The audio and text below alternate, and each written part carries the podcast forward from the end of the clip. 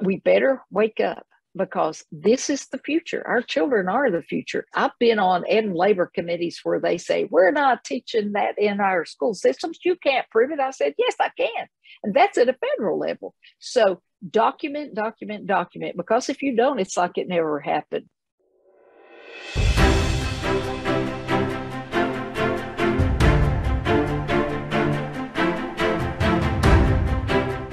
Hello, everyone. I'm Brandon Lewis, founder of the Tennessee Conservative. Today, Congresswoman Diana Harshbarger, representing Tennessee's first congressional district, joins us. A native East Tennessean Congressman, Diana Harshbarger was born in Bloomingdale, a small community right outside of Kingsport, and was the first in her immediate family to graduate from high school and college she attended East Tennessee State University and graduated from Mercer University College of Pharmacy with her doctorate. Diana has been a licensed pharmacist and successful business owner for over three decades, and she is dedicated to fighting for East Tennessee's priorities, including healthcare uh, reform, economic development, combating uh, the tragic opioid ep- epidemic, which is getting worse, uh, and expanding in Tennessee uh, and she wants broadband for rural communities, which is very important. She currently serves on the House Education and Labor and the House Homeland Security Committees. She's an active member of her Kingsport community, teaching Sunday school, helping with her church's mission work, and other local nonprofits.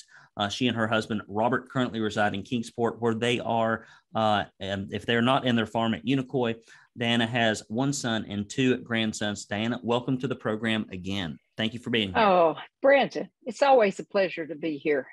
Awesome. Well, I'm not going to keep you. You've got a rubber chicken dinner to go to. So we got to talk about this stuff uh, and then let you move on to it. Uh, tell me quickly about what you were hearing from parents in your district regarding the sensitive, graphic, and even harmful subjects being taught uh, in Tennessee public schools, where you think none of that would be. Uh, but we get reports of it every day. What are, what are people bending your ear about? Well, they're they're alarmed that their children would be taught such obscene material, basically. And you know, you send your children to school to get an education, and you trust the school system to do that. But that's not the case in a lot of these areas. And uh, you know, I think I was talking to uh, another colleague from Tennessee the other day, and they said that there, I, I think it was a librarian that came and read one of the books out of the library, and the graphic content, they had to stop and mute that. How pathetic is that? That any kindergarten, first grade, anybody could go in and pull that book out. You know, it, it, we should be teaching ABCs, not SEX, to our students. That's that's bad. That's very bad, and it is alarming to these parents. They don't know who, they don't know what to do or or where to turn. So you've got a, a proposed law, and it's the No Obscene Teaching in Our Schools Act. Uh, what does it do, and why do we need it now? And who else is is helping you with this effort? Well, uh, Dr. Mark Green, who is Representative Green uh, from Tennessee, he has he asked me to help with this bill because parents were contacting him. Parents from the first district uh, are also contacting our office, and what it does, it prohibits federal funding to going uh, to schools that violate their state laws about obscenity or whatever whatever laws they put in place as far as education goes. And that way, at a federal level, we can uh, bring the hammer down and say, okay, that's that's not acceptable. You can't be teaching that to our students, and that's where we stand with that bill. So, in Tennessee, we recently passed a law banning the teaching of critical race theory. Um, yet, it is still being taught in many schools. I have people send me just today uh, send me a, a, a video uh, at Tyner School, which is just right down the road from me. Um, and it, it basically the title of it was "I am black and I'm a threat," and it it is amazing, and it it's being taught, it's being shown, it's it's all it's just 100% CRT, um, but enforcement seems to be lacking. You know, what would you suggest parents and Tennesseans do uh, in these situations where we have laws passed, um, but for whatever reason, um, there's so much leftism and liberalism steeped into our educational system here in Tennessee. It, it they they seem to, to almost take it as a challenge. Yeah, absolutely. You know, people will skirt the law if if they possibly can, or they'll find a loophole. They'll work around it. This is this has been going on a long time, Brandon, and it, you know, that's why if you cut that federal funding and you give them the option of taking that money with them or putting it in a 529, they're going to sit up and take notice. And you you're going to have resistance from teachers unions and things of that nature. You're going to have um, people who say, you can't do that. This is education for our children. I hear it all the time. Look, that parent has the absolute right to determine where they want their children to be educated and how they want them to be educated. And we we learned that with the Virginia governor's race. And if the pandemic didn't do anything, by gosh, it uncovered what is going on in our educational systems, K through 12, and also in college and universities. And we have to put a stop to that. You know, I look at some of the things that that are being taught, and it breaks my heart. You know, I I raised my son uh, to be a conservative, and, and he is a, a good Christian, and he knows what he wants his two sons to learn. And you have to be a valid protector of, of your children. And, you know, I probably said this before. I used to say it was a fatherless society, Brandon, but it is a parentless society these days. And, you know, we have the TV and YouTube and all these things teaching our children. We don't even know. We don't go to the library. We don't go to these book sales anymore as parents. But we better wake up because this is the future. Our children are the future. And it's kind of like you were talking about why are they not enforcing these laws that are already on the books? Well, that's to ask your state legislators. And I'll tell you this take every bit of that information that you're sending them and you compile a file of evidence that says, oh, yes, it is. Because I've been on ed and labor committees where they say, we're not teaching that in our school systems. You can't prove it. I said, yes, I can. And that's at a federal level. So document, document, document, because if you don't, it's like it never happened. Get that evidence, put it into a folder, talk it to your state representatives and your state senators about it, and demand that they do something to enforce that. We're trying to do that at a, at a federal level, uh, Dr. Green and myself, and, and we're putting that legislation forward to try to ban that. Look at the Supreme Court. I'll just give you an example. The Supreme Court sets down the law of the land, like Title 42. Do you think the Biden administration enforced that? No. The Supreme Court doesn't have an army to go enforce the rulings that they put down. So it's up to the state to take that law and enforce it bottom line. And federally, if we can cut funding off, let me tell you what gets people's attention. It's all about the money and the appropriations. If you threaten to cut them off, they might just wake up and say, oh, really? Oh, well, maybe we do need to pull that book. But it's up to the parents to make that noise and talk to your state legislators about it.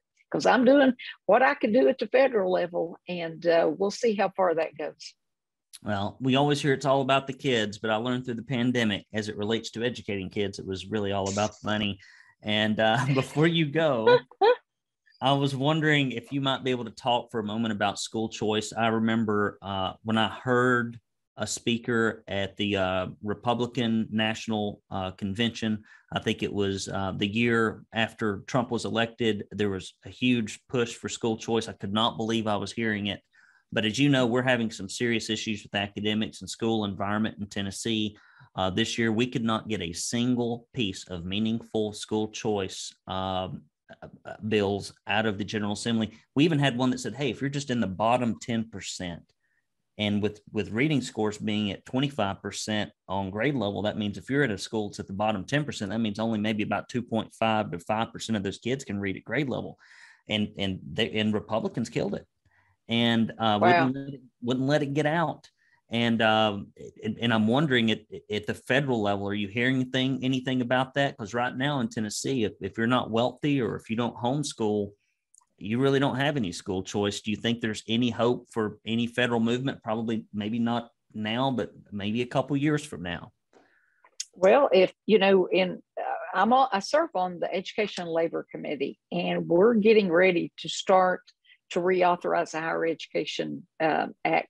So we will see, even with K through 12, there has to be reform in this, but you've got wealthy unions, these teachers' unions that push an agenda. For God's sakes, we just had a report that the CDC changed their language based on what the, the teachers' union sent them about masks in school and to, keep those schools closed. This is it, it, it is a uh, it is a web, a deceitful web that is being laid down here, and we just have to navigate that to uncover what they're trying to cover up.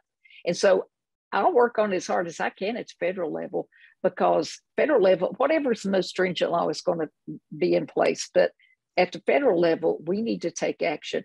Let those people, if their school's not teaching them what they want them to teach, or not teaching them the basics like math and science and, and reading, for God's sakes, how many people graduate and they can't read? That is pathetic.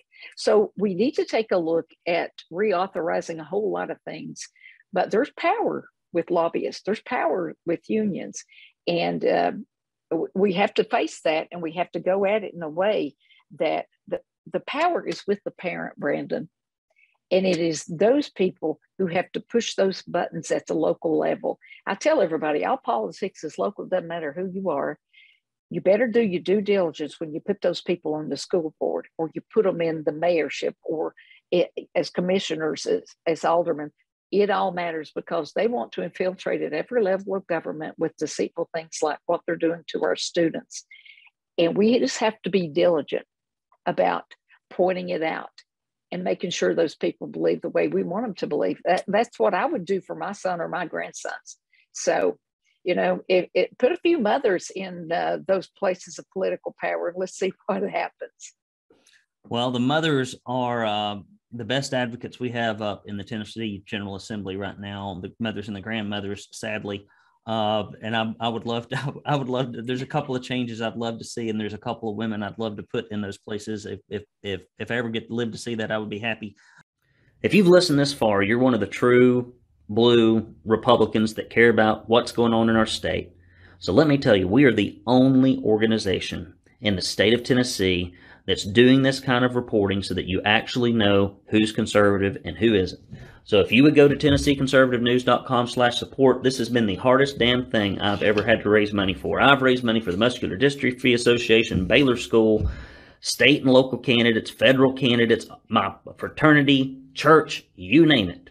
This thing has been the hardest to get support for because there's no money in keeping people free and there's there's a lot of money in taking people's rights away. So if you go to TennesseeConservativeNews.com slash support, if you give $50 or more or a $10 plus recurring donation, we will send you this Don't California My Tennessee tumbler. If you put uh, the convictions and the courage of the majority of these people on these committees up in Nashville in here, uh, which would amount to about this much conviction and courage only when it's politically expedient.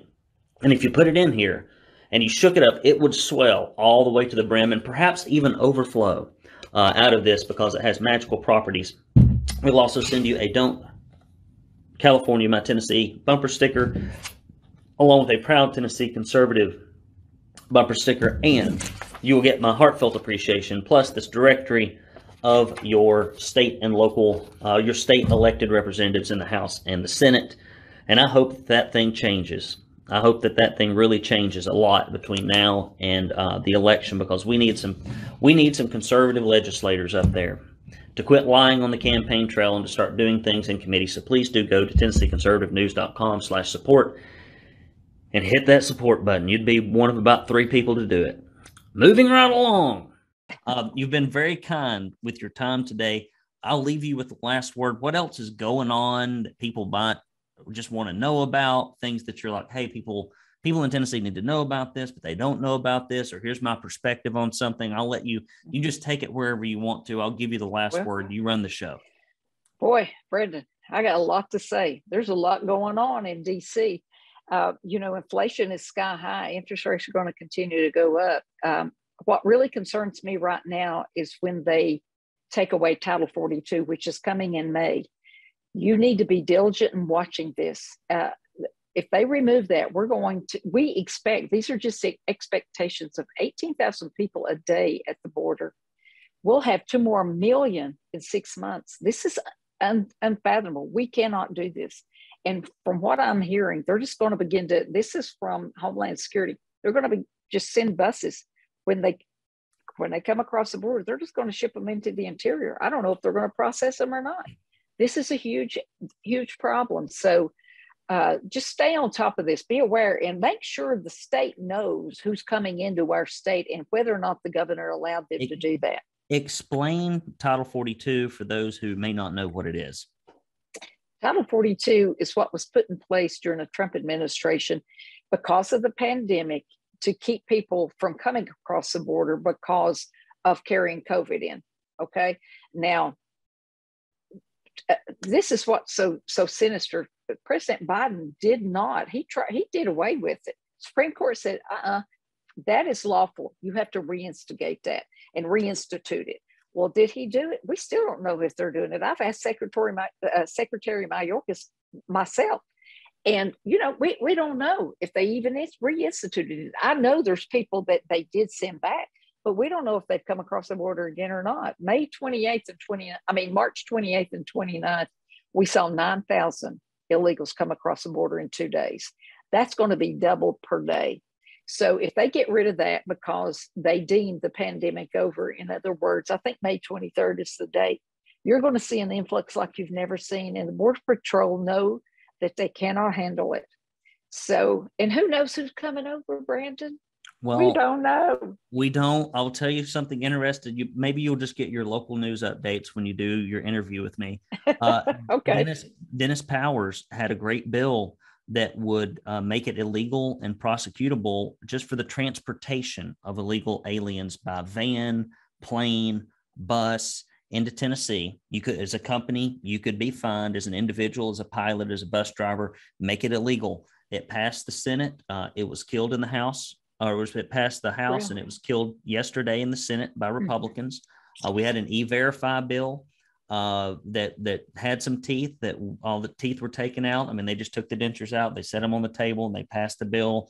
That got killed. We had a, a bill that would have prevented the taxpayer funding of uh, for illegal immigration uh, for illegal immigrant uh, children at taxpayer expense. That got killed by Republicans all of the reforms that would have stopped illegal immigration in Tennessee this year were killed by Republicans. It is sad that we, you know, I put it this way if we can't get any reforms in our state when we're in the middle of the worst uh, travesty we've ever had on this subject, and everybody's running around and campaigning and talking about it, when can we get it? It's been just, it's been depressing. I got to get on Prozac if I keep covering the legislature well, remember who I am. I'm a pharmacist. We'll, we'll make sure you just have your doctor talk to me. But uh, Brandon, it is, uh, you know, I'd be, I'd be questioning those legislators that voted against that and get their reasoning. I mean, people want to know. They better have done their due diligence. That is, you know, look at the gov- Governor Abbott, what he just did. He said, we're going to send them all up to DC. That's what we're going to do, put them on buses. I had been preaching this for a long time about these NGOs or non governmental organizations. There needs to be a revamping in how they get licensed and all these things. And that's what's happening. Those pilots you're talking about, those bus drivers, they're like, we know nothing because we have a federal contract. Man, I don't know anything because I've talked to, you know, there's reports out that policemen have talked to them when they land on airstrips or when they bring the buses in and those they just take a federal contract. They know nothing about who they're transporting why or what. They act i don't know if they know it or not but they're saying they don't. So there has to be reform in that area too. But you know if i were you i'd be questioning why the legislators voted no and, and find out if they have a, a valid reasoning as to why they killed the bill. Well i think i think we know the valid reasoning. Probably when you get 60 to 70 percent of your contributions come from pac money uh, and you take those for about 10 years, it's kind of hard to say no when those lobbyists come a calling. Uh, it is oh, very Brandon. It, that's why, that's why do your due diligence, by gosh. And you, well, don't get me started because this is, you know, um, you shouldn't be beholden to anybody. You should be there because the people chose you because they want you to make a difference no matter what. And that goes back to all politics is local look at them. And if they're not doing their job, then you've got a way to take care of business, and it's called a ballot box. And thank God we have one of the best voting integrity bills, and and the way we do it in our state. I, I look at other states, and I keep looking at these audits. I'm like, OMG, why aren't they doing something about what they've uncovered? But you know that's one of the uh, the problems but you know i would do this. I would just say what's your reasoning for voting no? And if they can't give you a valid reason then people need to know why they couldn't yeah, give you a valid been, reason. it's been difficult. There's there's conservatism and there's corporatism and the more i cover uh, the more i cover it the more i wonder uh, which you know which, which tail's wagging the dog. Anything else you want to talk about? Subjects just just wide open and then we'll we'll wrap it up because i don't you've got you've got important well, places to go let me tell you this one thing i'm hearing in congress with everything that's going on in ukraine and uh, you know they made the, the mistake in afghanistan the way they withdrew everybody they made this mistake in Afghanistan by not sending lethal aid and cutting off the oil before anything happened on the minor incursion, as, as President Biden said, from Russia. We have to absolutely help Taiwan and do what they're asking us to do and help them because they are on an island. And we met with the ambassador of Taiwan yesterday, and she's saying, look, you got to remember 90% of the chips made, if the semiconductors are made in Taiwan that service the world. So, what happens when China goes in? That is the biggest adversarial threat we have, Brandon. And if you ask me, this is the biggest national security threat with the border and uh, with China. Heck, you know, the FBI director, Director Wray, told me that's the biggest threat we have is China. Right now, we just need to look, and the, the buzzword is going to be this you're going to hear food insecurity because that's the breadbasket of the of Europe is Ukraine, and they have devastated that country right now. And they are taking ports to where they can't import or export things. So just be fertilizers going up 500%. You're going to have farmers who question whether or not they can afford to plant. And I'm not just talking in our area, I'm talking the peanut farmers in Georgia, the beet farmers in Minnesota. I've talked to all these guys. You're going to see the word food insecurity from the Democratic side. Just be ready. And if I were you, I'd be stocking up. Okay. Inflation's going only higher. So wow. get her done I'm, now. I'm I'm two months moving into a house that I've been building. And it the old Biden lumber hit me for 70 grand and everything else is up about 50%. Don't ever take my advice to build or buy a house. Um, so i am I'm I'm experiencing it right now and many sleepless nights. Uh, well, you're you're very kind. I appreciate you. Uh, you're one of the few people that will come on that's elected and, and talk plainly about what's going on. Uh, and so I, am sure people value that. It resonates with the voters. While more people don't use that as a strategy, I've never been able to discover. But uh, we appreciate your candor. We appreciate everything you do for being so vocal because when you stand up, your constituents stand up. And when that happens, you give them courage to do things at the state and local level as well. So thank you for all that you do. Oh, Brandon, no, no worries. This is the way I talk to everybody. So it doesn't matter. I mean, you put it on a sixth grade level, people will understand and they will follow that. So don't make it don't make it a calculus problem. Make it simple additions. The way I look at uh, policy. And remember, this is my first go around in the pol- politics world. And I told them, I said, don't you put the word politician beside my name. Put pharmacist. Okay, that's how I want it. All right. Very good. Well, next time hopefully we'll have pharmacist uh, diana join us uh, we'll probably more with prescriptions for all of our political ills. Uh, thank you so much for joining us. I appreciate it. Okay talk to you later buddy. All right guys. Thanks for joining us. Thanks for your time. Uh know you're exceptionally busy. If you enjoyed this please do go to wherever you get your podcast and type in tennessee conservative or go to tennesseeconservativenews.com for more interviews and stories like that. Until the next time i'm brandon lewis signing off.